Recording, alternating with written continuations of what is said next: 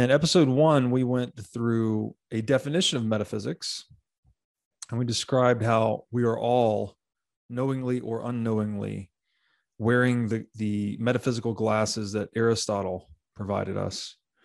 Um, and this is largely based on a, a subject-object duality, which is explains the materialist viewpoint uh, of the modern mind, frankly, right? We think that there's an, an objective reality outside of us and a subjective filter or lens or interpretation uh, that we use to engage with that, that objective reality.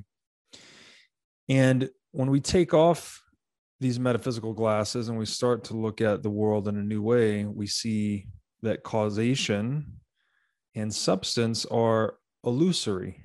Traditionally, when looking through subject-object metaphysics, we took subjects and objects to be what is real. But Pirsig's allowing us to take a step back, a meta step, if you will, to say that what we thought was real was really a consequence of the way we are looking at the world, or the way we're categorizing the world, perhaps. Episode two, we're going to go deeper. We're going to unpack quality as the what Pirsig would describe as the sort of pre-intellectual reality. Yes. That it's the raw material from which we later derive subjects and objects.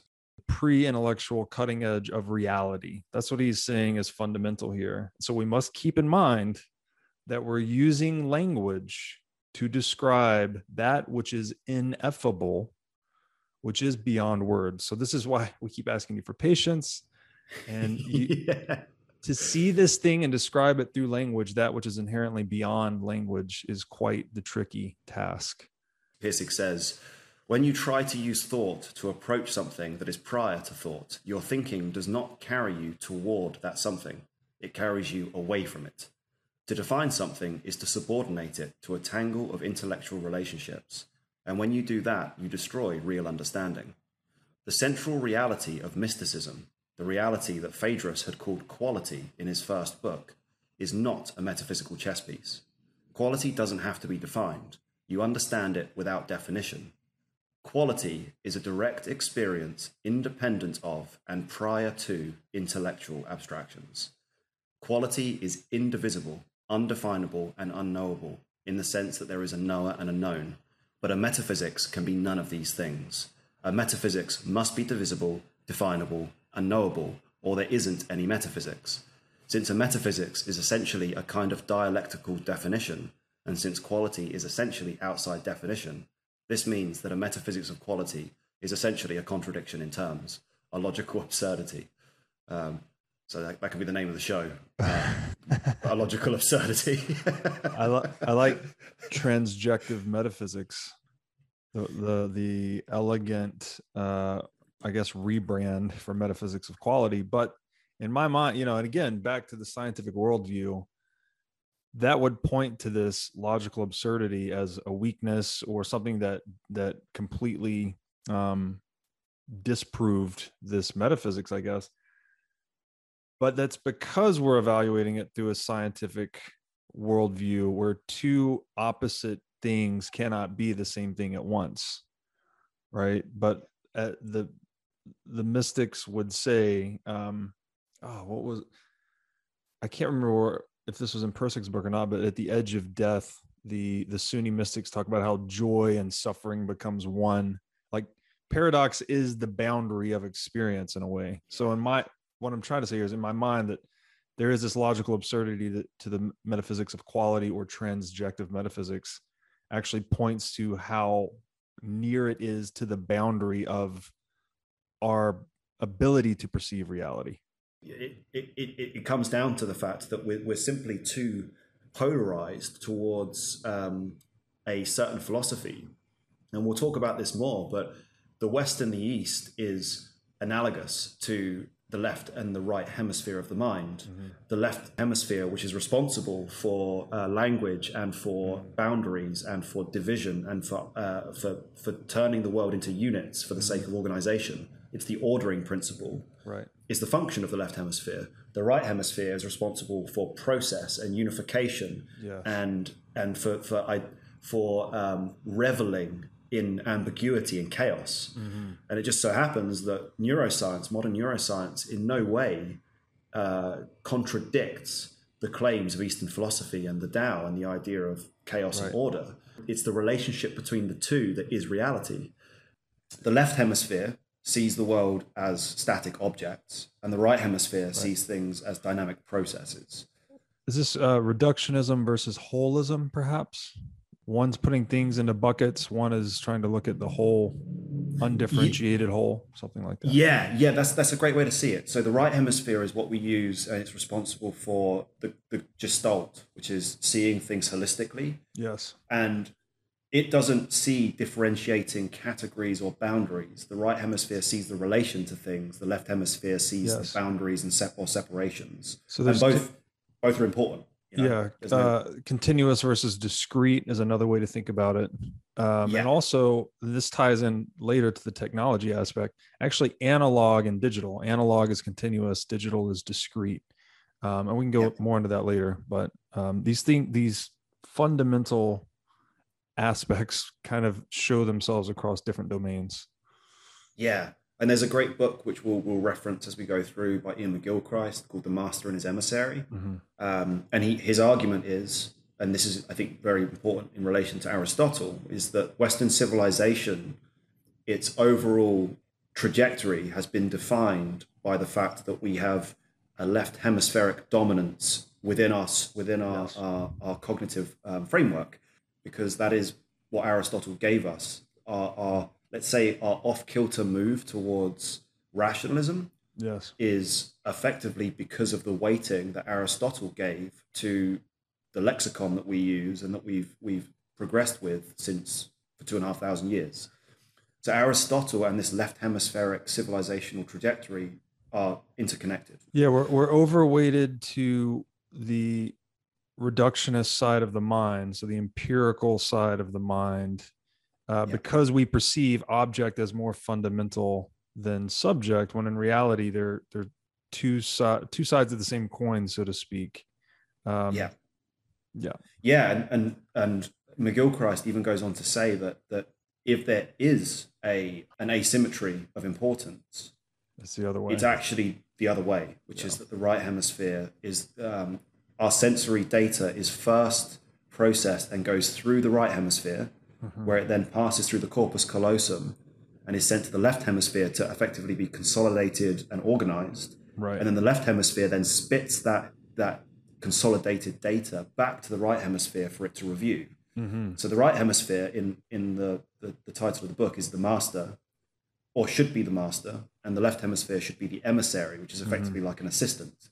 But what's actually happened now is that the right hemisphere in our age of empiricism and mm-hmm. rationality has been has been degraded and kicked to the curb as if it's some sort of a dysfunctional, superstitious, uh, you know, hippy-dippy. It's inverted. Yes, it's inverted. And I would, again, to, just to point to where this ties into economic or socioeconomic systems, I think this is a con- contributor to treating people as means rather than ends, as we see in state yeah. behavior, right? We start to objectify actually dynamic processes, which are humans, rather than treating them as ends in themselves, a reciprocal relationship. Effectively, the, the statism or the totalitarian states that we've experienced in the twentieth century are phenomenon, the phenomenon of the left hemisphere writ large, mm-hmm. which is that the left hemisphere, which speaking to what you just said, it categorizes people as things, static objects, assets yes. to be manipulated, to be right. controlled, to be handled like um, data on, on, a, on a profit and loss sheet. Mm-hmm. So the left hemisphere, uh, it traffics in control, in dominance, in hierarchies, manipulation, accumulation. Uh, it, it works in demands, in binary demands. It doesn't work in nuance. Um, and it, it's responsible for the idea of com- commoditizing things because yes. it, it, want, it sees everything as a tool or an object for manipulation. Mm-hmm. And once it, it, it doesn't, no longer has the, uh, if the left and the right hemisphere are like the sail and the keel on a boat, if the right hemisphere um, effectively is responsible for trying to keep everything balanced, you take that keel away, then the, the wind of the left hemisphere is going to capsize the mm-hmm. whole society, which is what we see with totalitarian states. Yes. So this statism that we see, this bureaucratic uh, overreach, is a manifestation of the left hemisphere's um, excess in the twentieth yes. century. A, a, a quote that he uh, he lays up in Zen and the Art of Motorcycle Maintenance, which is a precursor to Lila, he talks about effectively what we're talking about with glasses, but he uses the context of of uh, the the system as a whole that we use. Mm. And he says, to tear down a factory or to revolt against the government or to avoid repair of a motorcycle because it is a system is to attack effects rather than causes. And as long as the attack is upon effects only, no change is possible. The true system, the real system, is our present construction of systematic thought itself, rationality itself. And if a factory is torn down, but the rationality which produced it is left standing, then that rationality will simply produce another factory. Again, pointing towards the importance of systematic change in our psycho-technological architecture. If I could invoke a modern analogy, it's we are self-engineering our own mental software in a way. We're really looking yeah. at the source code that we have inherited from ancient Greek philosophy and uh, applying this perhaps patch that Pirsig has, has given us. Yeah. Yeah. A software update. Yeah, exactly. Yeah. Which again, you know, the Enlightenment, the Reformation, all of these things were just effectively human psycho-technological or software updates. So I think as we get deeper into Pirsig's work, you'll see just how profound uh, his findings really are. Yeah. And at the same time that Bitcoin offers a tool to harmonize and unify the global economy, we're also going to need a metaphysics which harmonizes and unifies the West and the East and, and removes all of these biases that have been so destructive over the last, especially the last, well, the twentieth century, especially, you know. With the, the mindset of empiricists, we're going to work our way down the chain mm-hmm. all the way to the base. And that's where the totality of this concept will make sense, is only when you've got the whole thing framed yes. by piece by piece, disentangling all of the, the things that we've been given that, you know, it's like effectively what Aristotle did was, was create a chain of events through history, which culminated in the equivalent of like pulling, you know, a, a cable of headphones out of your pocket and, mm-hmm. and you've got to take the time to like, oh God, you know, like it's all tangled up. And then once it's, once it's untangled, you go, oh yeah, it's, it's all one string, you know? Yeah. We're going to start talking about a metaphysics where everything is patterns. So in Pirsig's world, there isn't all these different, say, categories of, you know, mind, matter, substance. Everything is patterns. And the way that the patterns manifest, we give titles to. But yes. everything is effectively patterns. Yes. Which is which speaks to the truth of what we see empirically yeah. with with the move into quantum mechanics. Which That's is right. And this is consistent with Peterson's view, too, that every, yeah. it's all interacting patterns. What Pirsig says is that the value is primary and value can be seen in two uh, categories, with the first being a non-category, which is dynamic quality itself, mm-hmm. which would be synonymous with the Tao. And it's the idea of the mm-hmm. limitless, the infinite, the ineffable. It's, it's effectively what we try to represent with our language when it comes to God and yes. Allah. I love uh, Pirsig's description of it as the pre-intellectual cutting edge of reality. So this is action itself, like what is, it's something that the moment you try to describe it, you're reducing it and it's no longer what it is. Can only be experienced through pure awareness. Mm-hmm. It cannot be captured, it cannot be commoditized, and it cannot be um, contained. And then our second uh, tier is what we call static quality. So this idea of dynamic and static, this is our primary duality, and it relates to the duality of, of the yin and the yang, which is that we have the kingdom of heaven and we have earth. Earth being a, a mythologized expression of the realm of the limited, mm-hmm. kingdom of heaven being an expression of the realm of the limitless. And we as the, the sons of God are the birth givers of the exchange, the mediators between these realms. Pirsig says, static patterns of value are divided into four systems: inorganic patterns, biological patterns, social patterns, and intellectual patterns. They are exhaustive. That's all there are. If you construct an encyclopedia of four topics, inorganics, biological, social, and intellectual, nothing is left out. No thing, that is. Only dynamic quality, which cannot be described in any encyclopedia, is absent. Mm. But although the four systems are exhaustive, they are not exclusive. They all operate at the same time and in ways that are almost independent of each other. This classification of patterns is not very original, but the metaphysics of quality allows an assertion about them that is unusual. It says they are not continuous, they are discrete. They have very little to do with one another. Although each higher level is built on a lower one, it is not an extension of that lower level. Mm. Quite the contrary. The higher level can often be seen to be in opposition to the lower level, mm. dominating it, controlling it where possible for its own purposes. So here we see different patterns of action at social, intellectual, inorganic, biological levels, but they're all aimed at yeah. value. Value is somehow this composite. Again, we're getting into the domain of God here, right? Like freedom, love, truth.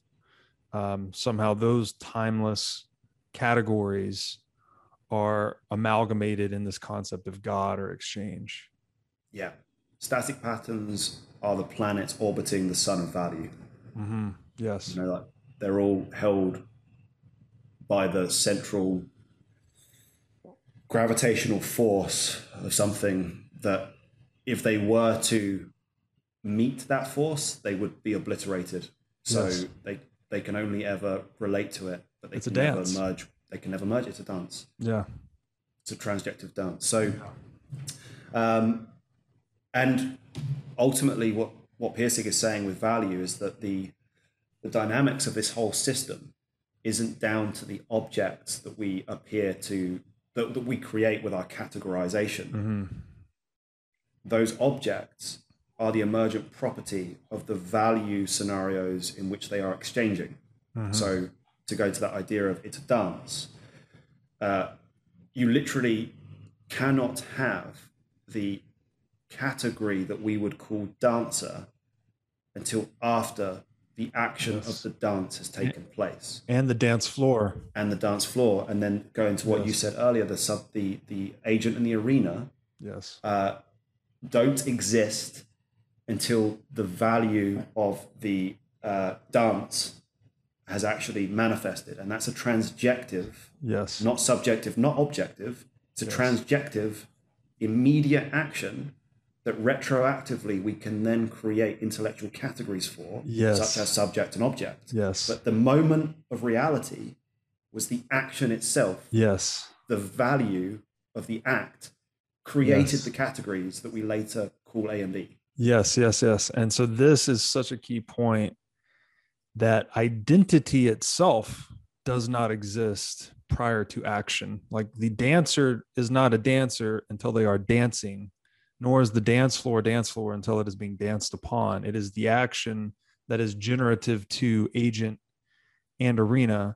And just, and so this is where we're actually, you're, you've done a great job here of showing the blunt object of subject and object contained within these layers, but it is actually the relationship that is fundamental, right? That is yeah. this, this term we're using, transjective, um, something transcendent of, or generative to subject and object, touching on this fundamental substrate of relationship that takes primacy above reductionalism, right? We think there are things that are related, but the, the inversion here is that there are relations that give rise to things. Yes.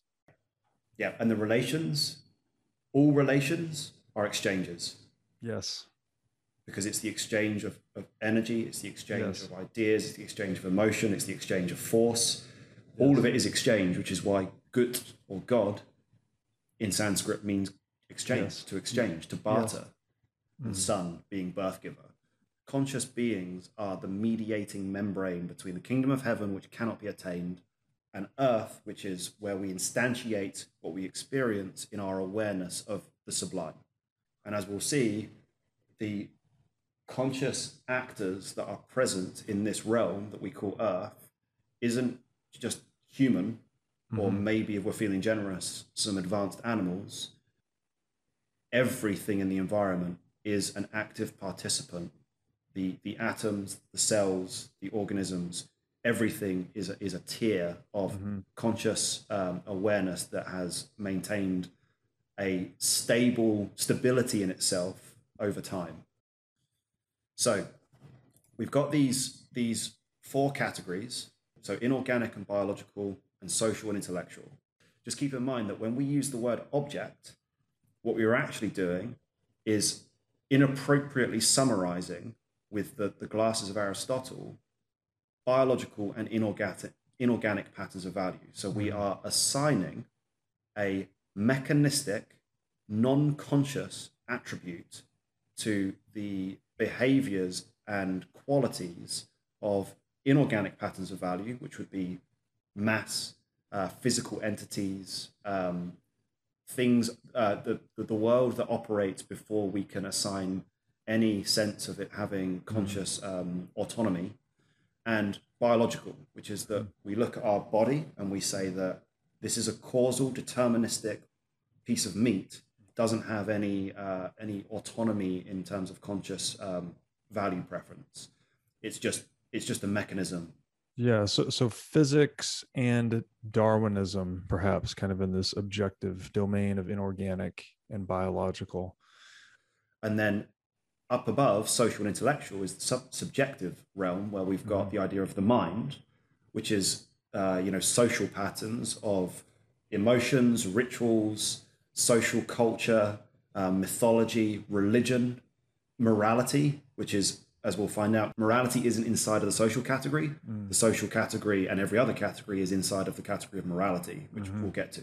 The other thing, I think this is so important to you, that we're now integrating subject-object with the metaphysics of quality, in that subject-object was just a lower resolution picture or a more blunt instrument than the um, further, the higher resolution metaphysics of quality.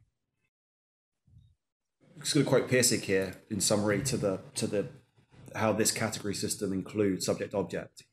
He says, a conventional subject-object metaphysics uses the same four static patterns as the metaphysics as quality. Divide them into two groups of inorganic biological patterns called matter and social intellectual patterns called mind. But this division is the source of the problem. When a subject-object metaphysics regards matter and mind as eternally separate and eternally unlike, it creates a platypus bigger than the entire solar system. Mm-hmm. Platypus being a, a, a creature that it doesn't conform to the previously uh, set up boundaries or category system that, that people expected. Yeah, it disrupts our categorical taxonomies and forces us to adapt our static frame to a new dynamic reality. Yeah, yeah. Uh, and it has to make this fatal division because it gives top position in its structure to subjects and objects. Everything has got to be object or subject, substance or non-substance, because that's the primary division of the universe. Uh, inorganic biological patterns are composed of substance and are therefore objective. Social intellectual patterns are not composed of substance and are therefore called subjective. Then, having made this arbitrary division based on substance, conventional metaphysics then asks, what is the relationship between mind and matter, between subject and object? One answer is to fudge both mind and matter and the whole question that goes with, with it into another platypus called man. Man has a body and therefore is not himself a body. And he also has a mind and therefore is not himself a mind. But if one asks, what is this man, which is not a body and not a mind, one doesn't come up with anything. There isn't any man independent of the patterns. Man is the patterns. We've shown that in a circle there to show the quaternity, but it doesn't, that mapping of showing it does help to show the subject-object overlay. Mm-hmm. But what it doesn't do is, is show the hierarchical trajectory. So if we move it into a hierarchy and, and see it as a, as a pyramid, uh, we've got this idea of dynamic quality being the moment of the, the pre-intellectual cutting edge of reality, which is the moment of awareness. Yeah. That, that meditation experts strive towards, or thrill seekers strive towards, yeah. or bungee jumpers strive towards. The flow state. The flow state. Yes. And the flow state is a word that we use to describe quite often like intellectual activities, but the flow state right. is, is embodied. It's, it's biological. It can yes. be social. You can be in a flow state in a in a in a exercise, which is biological. Yes. You could be in a flow state in a social setting. It's a state that not only causes time, the experience of time, to pass most rapidly, but it's also the state that causes the most happiness. It's one of the highest aims in the human condition, is to achieve flow state most readily. And Peterson also argues that it's the point of maximal information throughput. When you're in a flow state, you're actually, um, you know, whether you're a surfer on a wave or a writer in a book, your your um, information throughput is maximized. And I would just like to point out here too that your the symbology of the pyramid and the eye, very clearly, very closely related to the Eye of Horus, which is important in Egyptian mythology that Peterson talks about a lot. That awareness is like the ultimate value across the ultimate hierarchical value across all hierarchies of value. And, and I guess awareness is an act itself that's actually generative to um, um, all of this. And so that, that explains why the Eye of Horus, awareness, was the highest value in the hierarchy of values, which is one definition Peterson's given God, right? Whatever the highest value is in the hierarchy of values is God. Well, in the e- Egyptian mythology, that was awareness or consciousness. That's why, you know, in Mesopotamian myth, Marduk had eyes all around his head. So there's something very fundamental here that, and, and quantum physics speaks to this as well. There's no, there's no disintegration between observer and observed. The actual, the observer is giving rise to reality through observation. Yeah. And it speaks to that idea of um, somebody who's aware is vigilant. And the idea of vigilant being like a vigilante is somebody that, that is disobedient to static and mm. uh, open to the possibilities. They're vigilant yes. to something. They take the law into their own hands. They're yes. they're they're they're looking for uh, action. You know, yes. So it's interesting that the language reflects that. Yeah, there. And then he gets into this later, where he makes the point that one of the difficulties at the social layer is determining whether someone is a savior or a fool. I think he uses different terms there, but someone that's bringing new ideas into the culture. What's the word? A somebody who's idiosyncratic, an iconoclast. Yes. So iconoclastic behavior, icon, mm-hmm. iconoclastic action mm-hmm. will ultimately go down as being either moral or immoral in relation to the culture that is experiencing right. that iconoclast. And yes. if if if they are successful in in providing new dynamic quality to the culture, mm-hmm. then then they will be instantiated or ordained in the culture's static patterns and rituals. And it's something you almost don't know until there's retrospect. So the the the difficulty is figuring out, is this person crazy, or are they adding? They're telling us new things that we need to incorporate into the socioeconomic fabric. Yeah, yeah. At the time where they're operating, uh, they're on the cutting edge, right? Like yes. Even the, even the language we use, it's like that guy's on the edge. You know, yes. Which the edge of the Overton the edge, window. What's the Overton window? There are things that are unthinkable at either end of the Over, Overton window, but one is to, one in one pole is towards more freedom, one pole is towards less freedom, and then in the middle is is where, you know, conventional wisdom is. So, you know, like we could say today, perhaps, total global authoritarianism is kind of in that less freedom, unthinkable territory, whereas total global anarchy is kind of in the more freedom, unthinkable. And we try to have, you know, public policy somewhere in the middle. Um, but the Overton window is constantly moving. It's interesting. It's, it goes back to the idea of the the middle way between um, liberal and conservative, you know, conservative being to yes. conserve the patterns of value, liberal being to liberate Uh, patterns yes. of value. Um, and this is the dynamic, again, the, the, the hierarchy needs both rigidity and fluidity, right? It needs to have structure, which is, gets to back to static and dynamic. So if we, if we now shift this and start to think about the process of evolution from the, the meta framework of the narrative we call the Big Bang, the playground for consciousness opens up. We see the a set of, of stable patterns begin to consolidate, which we call inorganic. So this would be the, the physical activities in the universe start to, to emerge. Uh, we start to see the manifestation of gravity and mass attracting itself to itself. We start to see what we would describe as being the laws of physics. At the subatomic level, behavior of the, the atoms, which seemingly doesn't follow any laws, isn't because it's random, it's actually because it's making preferences at all times. Yes. The atoms themselves are making preferences that we don't have the ability to rationalize or understand, in the same way that a dog can't rationalize or understand our behavior when we read a book. Mm-hmm. uh, it doesn't, doesn't know why we're staring at the book. It can't comprehend the marketplace in which we are operating. We're operating in a different marketplace to the atoms, to the mass.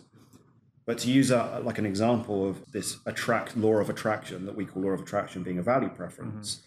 let's say in traditional subject object, if we take a hypothetical situation where we've got two pool balls on a, on a table, and then we have the ability, godlike powers, to suddenly make everything in that environment, with the exception of the balls, to disappear. The planet, the, the table, the room, everything. So suddenly these balls mm-hmm. find themselves in a void mm-hmm. with nothing around them for light years. Over the course of a, a relatively short amount of time, those two pool balls would slowly accelerate towards mm-hmm. each other until they were touching, and they would mm-hmm. hold in that position. And then that begs the question, what caused that to happen? And it was the value between them that attracted right. them together. That, like, gravity isn't a causal force, it's a it's an emergent property of these two. A preference of mass for itself. A preference right. of mass for itself. Yeah, and what, what we're, the way we're using this Newtonian clockwork view of the universe where everything is atomized, there's tiny billiard ball particles. This itself, by the way, is just a blunt instrument description of reality that quantum physics totally debunks, but it's useful here. And that Pirsig's basically making the point that it's not a deterministic law. Gravity is not something that's, that we view it as deterministic because we see it from, you know, a mile high, so to speak, but it's actually mass expressing value or preference for itself that drives, um, this exchange, frankly. And, you know, we can root that in that, you know, gravity, we'll see this through the other layers, but gravity is something that's so fundamental to our understanding of reality, right? It's like, it's, it's the, actually, we have not yet reconciled gravity with quantum mechanics. That's kind of the big uh, outstanding debate in physics, but it's this idea of preference driving exchange, driving change that's really fundamental to this metaphysics of of value versus something that's just subject object deterministic clockwork universe. Put, if we put that in the context of economics, we've just described a two binary states. In the first situation on the table, the balls valued the table more than each other. Mm-hmm. But in the absence of any surrounding market options, mm-hmm. the balls valued each other. Right. That's right. So what we're actually seeing, what we actually toggled there, the variable that we changed is the market options available to the balls. The other point here that I'd just like to insert for an understanding of Austrian economics is they distinguish between action, which is purposeful, and behavior, which is reflexive. So mm-hmm. anytime you, you know, go to the store to buy something, you have a purpose, right? You have something in mind, you're, you're expressing a value. Versus if the doctor taps your knee with a little hammer and your leg kicks out, this is just a behavior.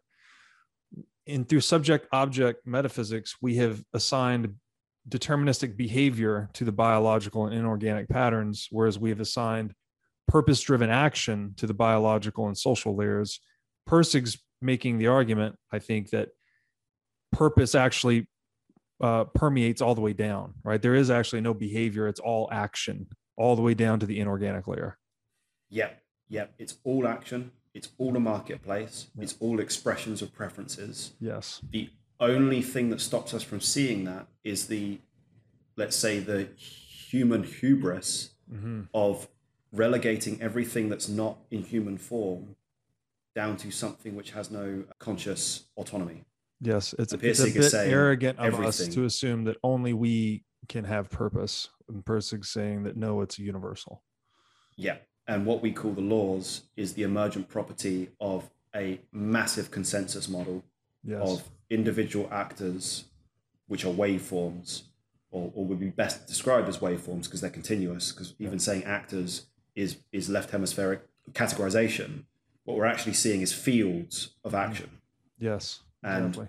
the fields of action which are stable enough, uh, are stable enough, long enough for us to identify and categorize them. Yes. And therefore create out of that stable field of value a isolated object that we can give a title to. Yes, to usefully categorize them based on the stability yeah. of interactions. Absolutely. And just one last thing is this all squares or reconciles with quantum physics, right? Quantum physics tells us this exact thing. It's all field. There are no particles. There are no billiard balls. Even though we're using this map, it's all field interactions. It's all patterns on top of patterns. Yeah.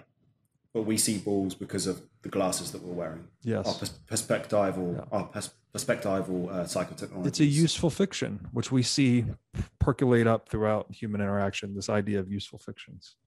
Yeah, and, and actually that's a really interesting thing to add to um, the discussion between Peterson and and, uh, and Harris, is that Harris is, that while he's accusing Pe- uh, Peterson of respecting fictions in, mor- in morality and religion as being superstition, he's seemingly unaware of the fact that his description of physics and his description of the universe at the fiction. objective level is a useful fiction. So he's yes.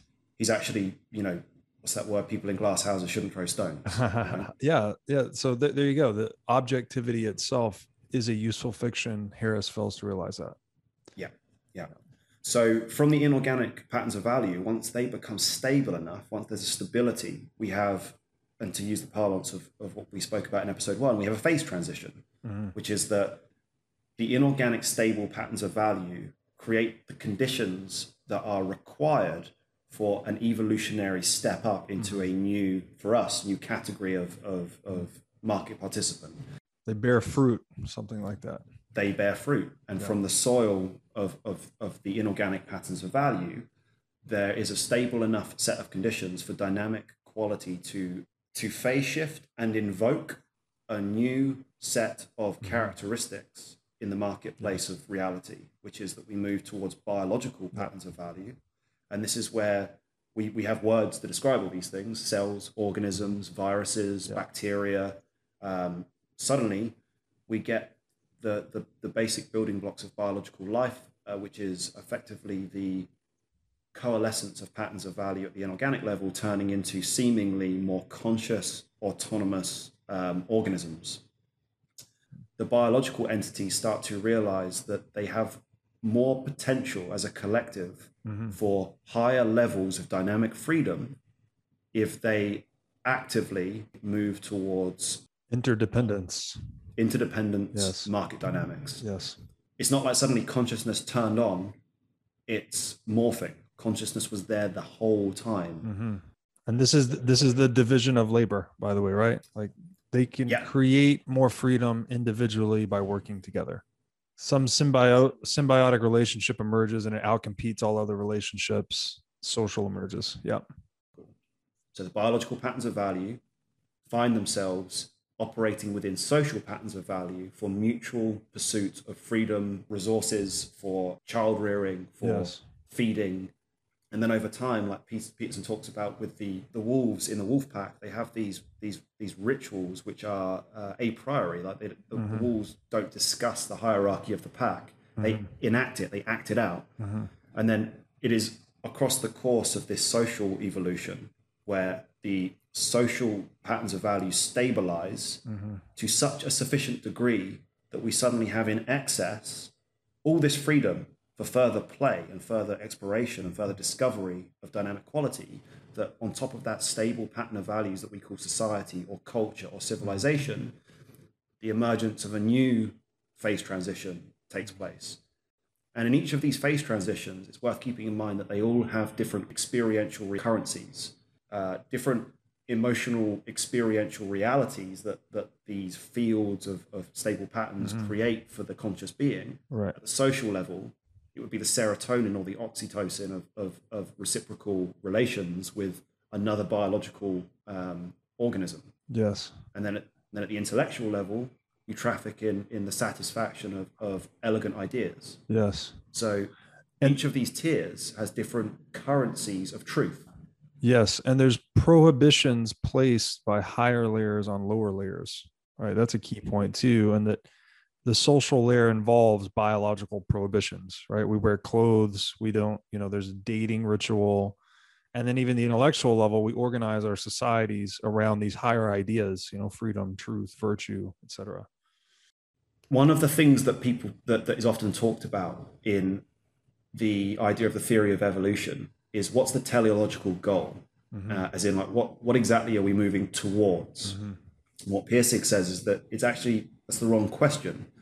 Uh, what people haven't asked is, what are we moving away from? And what mm-hmm. we're actually moving away from is the static patterns of value that came before us, mm-hmm. which not only set up the conditions for our life, but also sets up the constraints for future life. Yes. So in some sense, the lower levels, the lower patterns of static value are like parents, which yes. is that they first bring you into the world, but at some point you have to disobey them to create your own world. Yes. And that's effectively what's happening in, in the chain of life. Yes. We are reliant upon inorganic patterns of value for the stability of the world.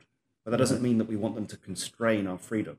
Yeah, so the, con the constraints that entrain us for future freedom. Yes. So yeah, yeah. So let's say that they are a part of the the, the difficulty adjustment process, which yeah, is the, exactly. They set up the preconditions for us to uh, pursue uh, higher levels of freedom, and that higher level of freedom is a moral enterprise. Yes. It's all a moral enterprise. This entire yes. chain that we're describing is the moral marketplace. Everything is conscious. Everything is making value preferences at its level of comprehension in the field of, of, of value. And the ultimate, let's say, goal is the, is the highest levels of, of patterns of value that, that allow us freedom from the lower levels. Yes. And that's where good and evil emerges from. Hey, everybody. As you've no doubt learned by watching this show, Bitcoin is the single most important asset you can own in the twenty-first century. And one of the most important companies in Bitcoin today is N Y D I G. N Y D I G's mission is to get Bitcoin into the hands of as many people as possible. One of the ways they are accomplishing this mission is by empowering banks and financial technology companies to offer their own Bitcoin products and services. As a true game changer in the industry, N Y D I G is safely unlocking the power of Bitcoin for forward-thinking individuals and institutions alike. Led by Robbie Guttman, Yan Zhao, and Ross Stevens, N Y D I G has absolutely exploded onto the Bitcoin scene recently and has quickly become a leader in this space.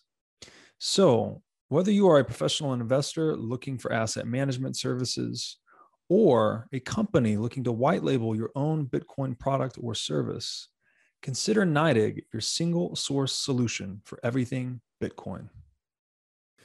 It seems clear that no mechanistic pattern exists towards which life is heading, but has the question been taken up of whether life is heading away from mechanistic patterns?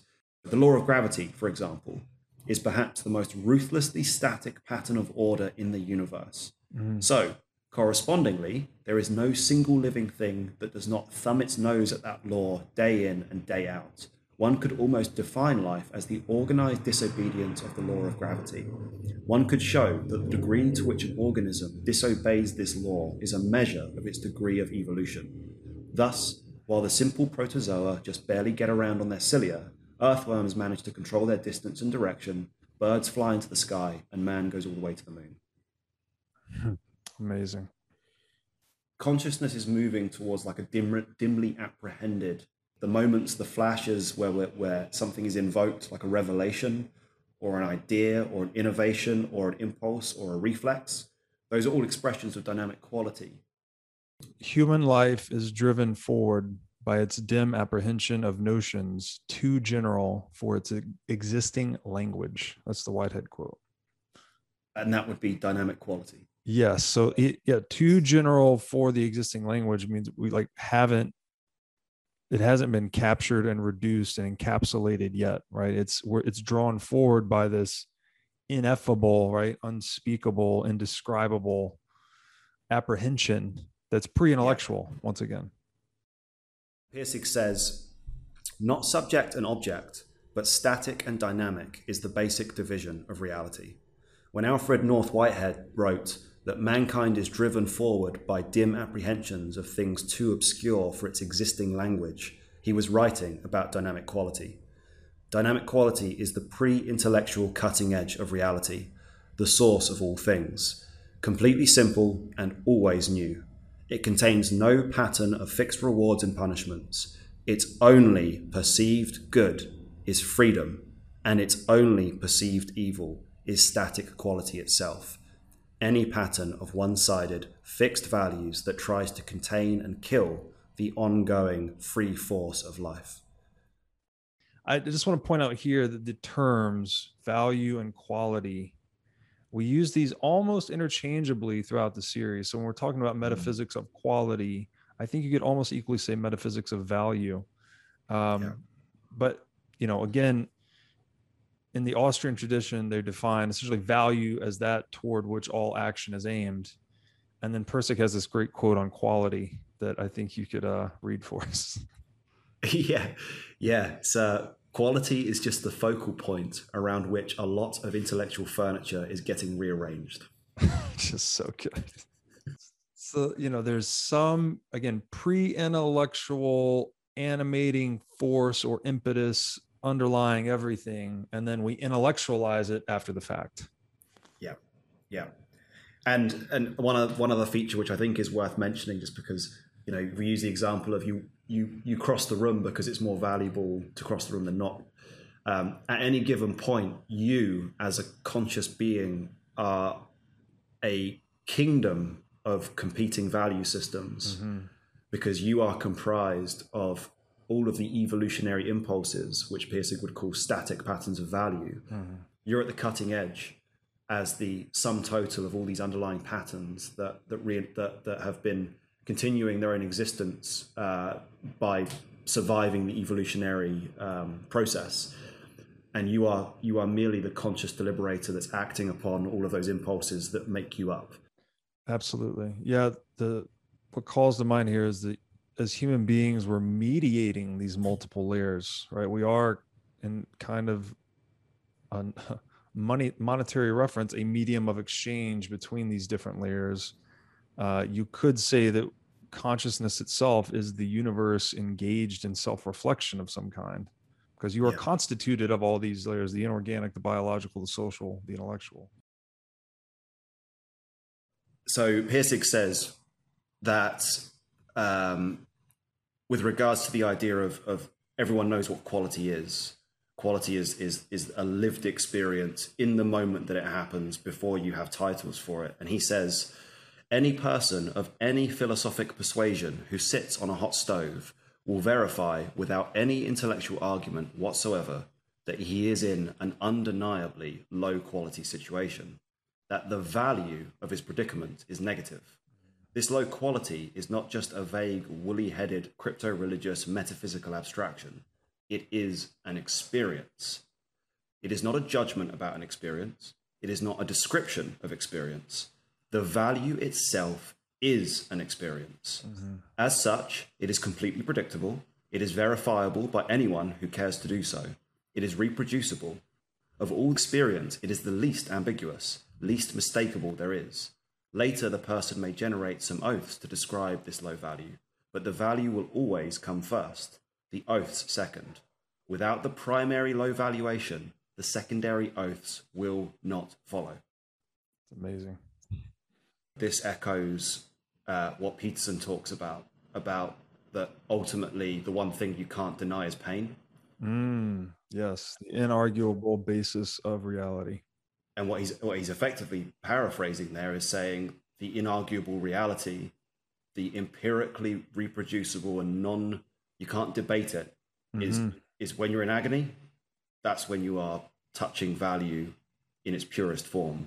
Yes. And you can't get around it. You can't avoid it. You can't, like, pain is, is the, is the bedrock of reality. Yes. Yes. And pain is, pain is extreme value. This gets into a Taleb, Talebian point that pain is information. Actually, it is the thing that catalyzes patterns, life, organizations to reconfigure themselves and put themselves in a new formation, right? To adapt yeah. to reality. Pain yeah. is signaling to the organism or to the market, right? They're the same thing, to adapt, basically. Yeah. Um, yeah. And it, and it, and it is very deeply biological too. I watched this video where it showed how a virus will invade a cellular colony. And so the virus lands on the cell, it's injecting its D N A into the cell, destroys the cell, rips it apart, um, and basically basically co-opts the cellular D N A to reproduce the virus, right? When the cell explodes, it explodes into a lot more viruses, and the cycle repeats. But the some of the cells survive, and those cells that survive actually incorporate just pieces of that D N A from the virus into their own D N A. So it's actually changing mm. the formation of the genetic pattern of the cell, and then that cell becomes resistant to the virus. It's adapted to the virus. That's... So, oh, that's this, wild. So this repatternization through pain is the common denominator across, you know, consciousness, uh, market adaptation, innovation, evolution, all of these things. Uh, that idea of the, the, the cells effectively consuming and integrating the shadow, as it were. It's integrating mm-hmm. the dark mm-hmm. side of, right. of life. It's, it's interesting that, um, you know, coming from film, I don't know if you've ever watched the show Breaking Bad. Oh yeah, I love that show. Yeah. yeah. So what's great about Breaking Bad, the, the guy that writes it is he's he's a genius. But um, one of the unconscious themes that goes through the the the story is that every time Heisenberg kills somebody, um, his habits change. He actually mm. starts to absorb their tendencies. With everyone he kills, he consumes their their mm. their traits, which leads to this idea of um, you you effectively consume the antagonistic forces against you, right? Like yes, you, uh, you you you you do eat the eat the shadow, as it were. Yes, you know. Yeah, yeah. You're engaged in mimetic exchange with whatever you are resistant to. Yeah, mimetic exchange. Yeah, yeah. yeah. Um, okay, so I'll continue the the, yeah. the the quote. So the last thing he said was, "Without the primary low valuation, the secondary oaths will not follow." The reason for hammering on this so hard is that we have a culturally inherited blind spot here. Our culture teaches us to think it is the hot stove that directly causes the oaths. Mm. Not so. The value is between the stove and the oaths. Between the subject and the object lies the value. This value is more immediate, more directly sensed than any self or any object to which it might be later assigned. It is more real than the stove. Whether the stove is the cause of the low quality or whether possibly something else is the cause is not yet absolutely certain, but that, that the quality is low is absolutely certain. It is the primary empirical reality from which such things as stoves and heat and oaths and self are later intellectually constructed. So that idea, the value is between the stove and the oaths. It, yes. It's what comes first, and then only afterwards do we construct mental models that go, that's the subject, or I'm the subject, yes. that's the object, and that object contains pain. It doesn't contain yes. pain. It's the relationship that, yes. that is the pain that creates both uh, entities. Back to like the primacy of action, value, relationship. And I would say too that There's, this is where transjectivity comes in, right? Instead mm. of subject-object being reality, it is the the transjective relationship between the two that is most fundamental. And it just is a, a couple of examples of, of this. Like I, I talked with Verveke, he gives the example of adaptation or ad, adaptivity. Is it subjective or is it objective? Well, it's not purely based on the subjective interpretation of the organism. Like there are some real environmental factors driving adaptation, but it's not purely objective either, because the organism is playing a role in, you know, what it, where it selects to go and um, what it, what situations it exposes itself to. So adaptation is transjective, right? It's, it's, yeah, it's process. Yeah. Um, yeah you could also yeah, insert yeah. learning here. Right, learning is this. It's a form of adaptation itself, um, and and all adaptation is by definition dynamic, which we'll go on to. It's a yes, it's a, a dynamic process. Adaptation. And, yeah, yeah, and I think the pragmatic truths shake out here as well. You have price, mm-hmm. right, which is not objective or subjective. It's the confluence of subjective demand and objective supply. You get a price, right? Or the tool. The tool is a mechanism for improving fitness to the environment. So it helps us adapt, right? Yeah.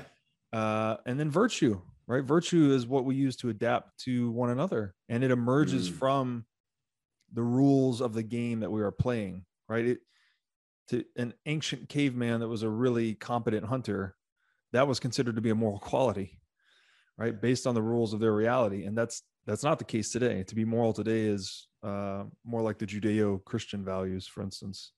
Mm. Yeah, the the moral the moral th- the moral aspect of this gets really exciting as we break down the system of that.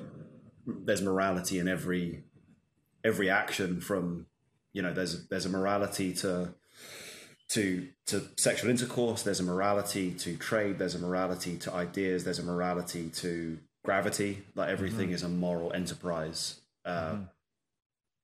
Under yeah, depending on it on its on on the means by which it's it's kind of enacted, as it were. Yes, yes. Um, I would add here too, I think there's a, a an element of intuition that w-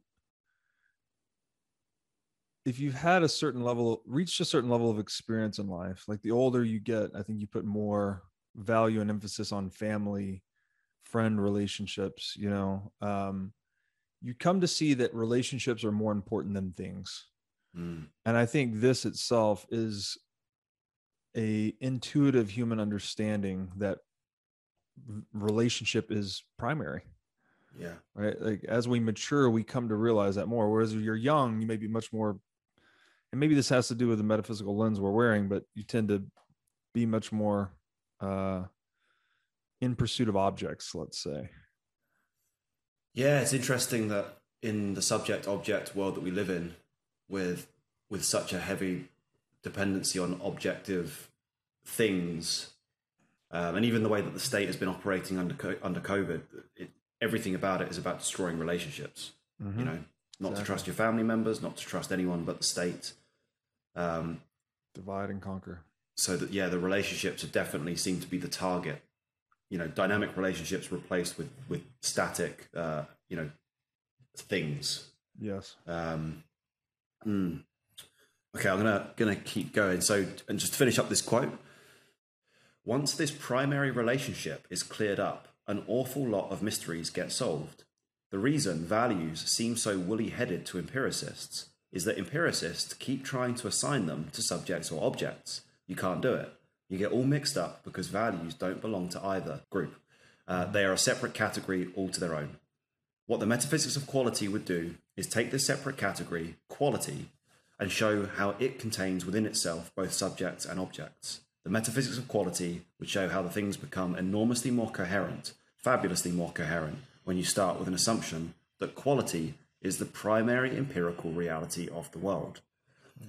Um, so I'm going to steam straight in to how this new principle that, that, that Pirsig is, is working upon, which is that value is primary, it on the surface, it, it starts to appear that that means that it's in con- there's a contention between, uh, let's say, scientific empiricism and, and the woolly-headed, value-driven metaphysics that Pirsig is describing. And it's actually the opposite, because as Pirsig will describe here, this is actually, um, what would be the right word? This is a judo move against empiricists in some sense, because mm-hmm. what Pirsig goes on to say here in the next quote is that value is actually the most important component of empiricism that empiricists haven't recognized. When it is seen that value is the front edge of experience, there is no problem for empiricists here. It simply restates the empiricist's belief that experience is the starting point of all reality. The only problem is for a subject-object metaphysics that calls itself empiricism. This may sound as though the purpose of the metaphysics of quality is to trash all subject-object thought, but that's not true. Unlike sub- subject-object metaphysics, the metaphysics of quality does not insist on a single exclusive truth. If subjects and objects are held to be the ultimate reality, then we're permitted only one construction of things, that which corresponds to the objective worlds, and all other constructions are unreal. But if quality or excellence, and we'll explain that, we'll go into that in depth uh, later, is seen as the ultimate reality, then it becomes possible for more than one set of truths to exist. Then one doesn't seek the absolute quote-unquote truth. One seeks instead the highest quality intellectual explanation of things with the knowledge that if the past is any guide to the future, this explanation must be taken provisionally, as useful until something better comes along. One can then examine intellectual realities the same way he examines a painting in an art gallery, not with an effort to find out which one is the real quote-unquote painting, but simply to enjoy and keep those that are of value. There are many sets of intellectual reality in existence, and we can perceive some to have more quality than others, but that we do so is, in part, the result of our history and the current patterns of value. Mm-hmm. So we're going to talk at length about the significance of the concept of excellence uh, as we delve into the metaphysics of quality. Um, but for Pirsig, value, quality, and excellence are kind of interchangeable in some sense. Um, yep.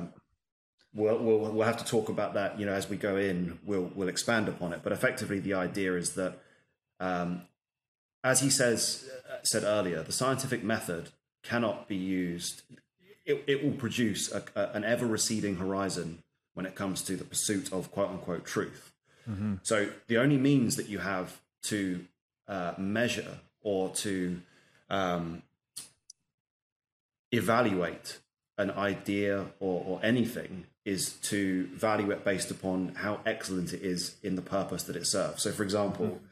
the general theory of relativity is not a true theory. It's an excellent theory. Right. And there is a difference. It has a value to it, but it is not an eternal capital T truth. Mm-hmm. And once you accept that the scientific method, by definition, cannot be the gatekeeper of truth, it, it, it's not possible in its nature. Once you drop that whole impossible paradox, then you start to move towards, well, what explains, uh, what, what, what is a, a, an explanatory um, instrument that gives mm-hmm. us the most value? And then you yes. start to say, well, this is an excellent theory. Instead of saying this is the absolute true theory, you yes. say this is a is a theory of excellent value. And then suddenly you you jump out of the world of black and white uh, objectivity, which is yes. where people are searching for an eternal truth when it's not possible. It literally yes. isn't possible, and, and that it's such a head like a, a head fuck. But the scientific method itself cannot allow. cannot find the, the absolute truth. It, it's right. impossible. So with that in mind, you have to start changing the way you see the world, you know? Yes. Yes. And I, there's the deep quote by McKenna that all language is a lie, right? We're, we're using useful fictions to point towards truth. Um, and maybe perhaps this is maybe a speculation, but we see fractal geometry throughout nature. So I think truth perhaps as well is fractal, right? Maybe, maybe there is a capital T ineffable truth, singular God that we cannot identify with language or logic or symbol, but it becomes reflected in reality as these pragmatic truths that must be continually discovered. Like you said, like an excellent theory or an excellent tool. Um, or, you know, and it's, and these are typically, these are, there's a relationship here to resolution as well, right? Where like Newtonian physics still makes sense. It's still a useful theory, but it's a lower resolution than Einsteinian, uh, general and special relativity, which is a lower resolution of quantum, right?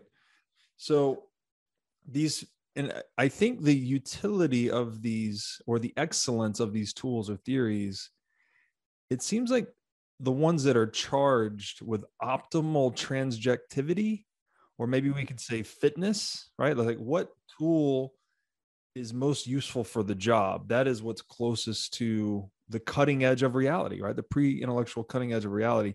And so all these words become very interconnected. We've got value, excellence, and then another really important one, which will will root the connection between these later, worth.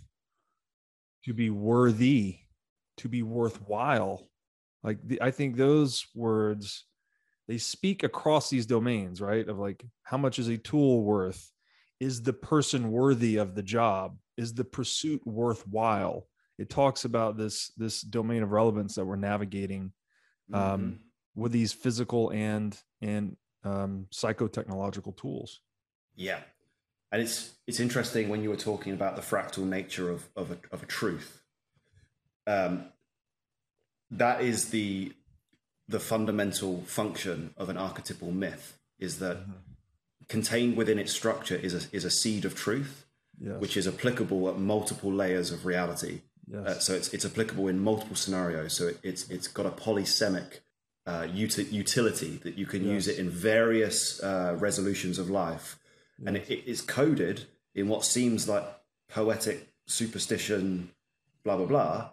But if you exclude the, let's say, the excessive atheistic scientific nitpicking, and you extract from it simply the moral, the, the excellence, the, the moral excellence which is contained within it, and you deploy it in your life, mm-hmm. then you will have a more worthy life. Yes. So yes. it in, it include it increases the worth of your experience by yeah. employing it, much like a tool. An archetypal myth is a very excellent tool. Yes. You know? And and and uh, a whole religion would be an ecology of these tools we've pulled together and discovered over time. The other key point to the myth is that it is maximally relatable, right? Mm. The the low-minded individual can understand it as easily yeah. as the high-minded individual yeah. and across multiple levels. And to your point, it's a tool in the sense that it maximizes data compression too. Mm-hmm. You can take all of these lessons across the grandest yeah. patterns of human history and crystallize it into a parable like Cain and Abel, right? Yeah, yeah, yeah. Yeah, the data compression is is such an important component because it's... Yeah. It's compressed in such a way that it's got the smallest amount of, of data, but it's also formatted in such a way that the maximal amount of market participants can receive, decompress, mm-hmm. understand, and, and integrate it. Yeah, it's incredible. It's it's encrypted in a way, right? Encrypted in a way to, I guess, also to to maximize its longevity, right? These when you narrativize these morals, they stick much better in our uh neural architecture. Yeah, yeah, yeah. Say they're salient, high salience. Yes, high salience, mm. exactly. Uh, and this segues in, so I'm going to continue the quote. This segues in nicely to um Pirsig using an analogy. So we we use mythology there, but Pirsig says, or using another analogy, saying that a metaphysics of quality is false and that a subject-object metaphysics is true is like saying that rectangular coordinates are true and polar coordinates are false. Yeah. A map with the North Pole at the center is confusing at first, but it's every bit as correct as a Mercator map. In the Arctic, it's the only map to have. Both are simply intellectual patterns for interpreting reality, and one can only say that in some circumstances, rectangular coordinates provide a better, simpler interpretation. The metaphysics of quality provides a better set of coordinates with which to interpret the world than does subject-object metaphysics because, because it is more inclusive. It explains more of the world and it explains it better. The M O Q can explain subject-object relationships beautifully, but as Phaedrus had seen in anthropology, a subject-object metaphysics can't explain values worth a damn. It has always been a mess of unconvincing psychological gibberish when it tries to explain values. Mm-hmm. This problem of trying to describe value in terms of substance has been the problem of a smaller container trying to contain a larger one. Value is not a subspecies of substance. Substance is a subspecies of value. When you reverse the containment process and define substance in terms of value, the mystery disappears. Substance is a quote-unquote stable pattern of inorganic values. The problem then disappears. The world of objects and the world of values is unified. It's uh, beautiful. I mean, it's, I guess it's just... It's like makes my hair stand on end. Like yeah, I've read this book like eight same. times. That's exactly like, what I was just thinking. I've read this passage probably a dozen times, and I get chill bumps still. yeah. He's oh man, he's just oh. Um, it's connecting we'll, we'll, so many dots, man. It is. It is. Yes, and it's It's just all of these all of these things we're describing, where there's like an intuition or a mythology or some narrative architecture that we've just disregarded historically as some subjective gibberish, all of a sudden is empirically, in a way, given primacy through yeah. this, you know, em empirically or rationally even. It's it's yeah. He's making such a strong first principles argument for the fundamentalism of value. It blows me away. This quote here talks about what happens to free will once you operate within the paradigm of metaphysics of quality rather than subject-object. Pirsig says, in the metaphysics of quality, this dilemma uh, of free will from substance doesn't come up. To the extent that one's behavior is controlled by static patterns of quality, it is without choice. But to the extent that one follows dynamic quality, which is undefinable, one's behavior is free. The metaphysics of quality has much more to say about ethics, however, than simple resolution of the free will versus determinism controversy. The metaphysics of quality says that if moral judgments are essentially assertions of value, and if value is the fundamental groundstuff of the world, then moral judgments are the fundamental groundstuff of the world. It says that even at the most fundamental level of the universe, static patterns of value and moral judgment are identical. The laws of nature are moral laws. Of course, it sounds peculiar at first and awkward and unnecessary to say that hydrogen and oxygen form water because it is moral to do so. But it is no less peculiar than to say a person goes to the movies because cause and effect forces of the cosmos force them to do so. In the past, logic has been that if humans are composed exclusively of atoms, and if atoms follow only the law of cause and effect, then people must follow the laws of cause and effect too. But this logic can be applied in the reverse direction. We can just as easily deduce the morality of atoms from the observation that people are moral. If people exercise choice and people are composed exclusively of atoms, then it follows atoms must exercise choice too. The difference between these points of view is philosophic, not scientific. The questions of whether an electron does a certain thing because it has to or because it wants to is completely irrelevant to the data of what the electron does. So what Phaedrus was saying was that not just life, but everything is an ethical activity. It is nothing else.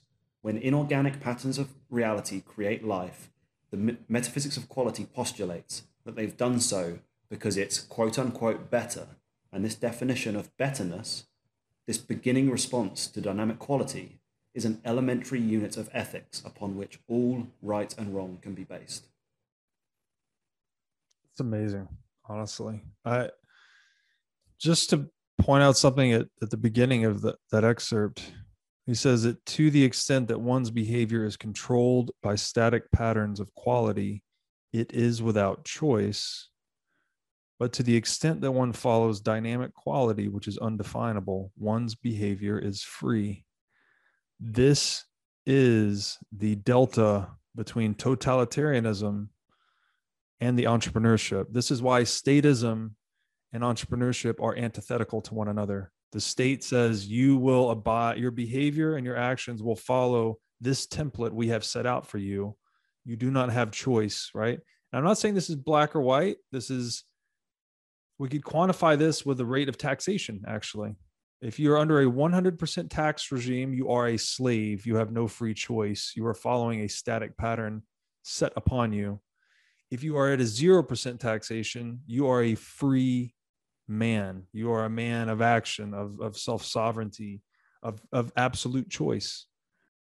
You know, it's, if you subscribe to praxeology, this is all, it just, you're like, oh, we're just taking the study of human action and applying it universally, effectively. And you, and you, you come to perceive, I guess, through this lens of transjective metaphysics, this unbroken wholeness of endless exchange that extends everywhere. What else can that be but a market? What else can we call that, right? It's just this, this endless series of exchanges everywhere. And you know, the, the marketplace itself, if we just look at the economic marketplace here on earth, like, again, that's, it's a process. It's everywhere and nowhere, right? It's omnipresent to us. It's omniscient to us in that it contains all of our collective knowledge. It is our, it is humanity's treasury of knowledge. It's contained in the marketplace, and it's omnipotent. It generates all wealth, all tools, all technology, all power that human beings possess comes from the marketplace. So this, just to put a button on it, the, what, what I would like to be able to deliver is this message that the free market itself is sacred in this respect. You know, it, it is because sacrality itself is discovered in exchange. So the more we optimize for uninhibited exchange, the more we emulate the principle of re this principle of reality. Yeah, it's nature. And therefore, when, when, the more abundance we create. It's the most natural. It is. It is the natural way of the world. The natural it's, order, something. It's the natural order, and yeah. to, just to, to to to wind back to something you said, um, that the market is the is the sort of container of all human knowledge. Um, I think we could even, tr in order to, to to try and like buck certain say conventions here, even that description makes an emphasis on the val on the, on the human centric aspect of the market. But what Pirsig would say is that that statement could be applied down to the biological level. So you could say that the the, the biological marketplace is the store of, of of all organic knowledge. Yes, it's it's it's a store of value. Like the, yes. the the biological entities that we are contain within it all knowledge that the market had produced up until that stage of evolution. Yeah. It's it's the knowledge of the cells. It's the knowledge of, of the of the of, of the, the the atoms, the mass. It's, yes. the, it's the knowledge of everything. The way that everything has organized itself, has self-organized over the evolutionary period, is the market formulating information. Yes, in it is bringing data, information. Our bodies right. are formation of, right. of data, and like Pirsig says, you're not seeing substance. You're seeing data. Everything is data. Like we're, we are just data information. Yes. There's no substance or atomic structure. It's processual all the way down. Um, and this, this, even we're describing knowledge, right? But what is not knowledge is just how to act, right? It's like how we've learned to act, not we, we as human. I mean, we as humans clearly, but also we as like inorganic reality has learned how to act to attain higher freedom. Right? It's achieved a certain level of freedom that it then becomes a layer upon which greater freedoms are built in the form of biology, which, you know, then goes upward into social and intellectual. It's just, it blows me away.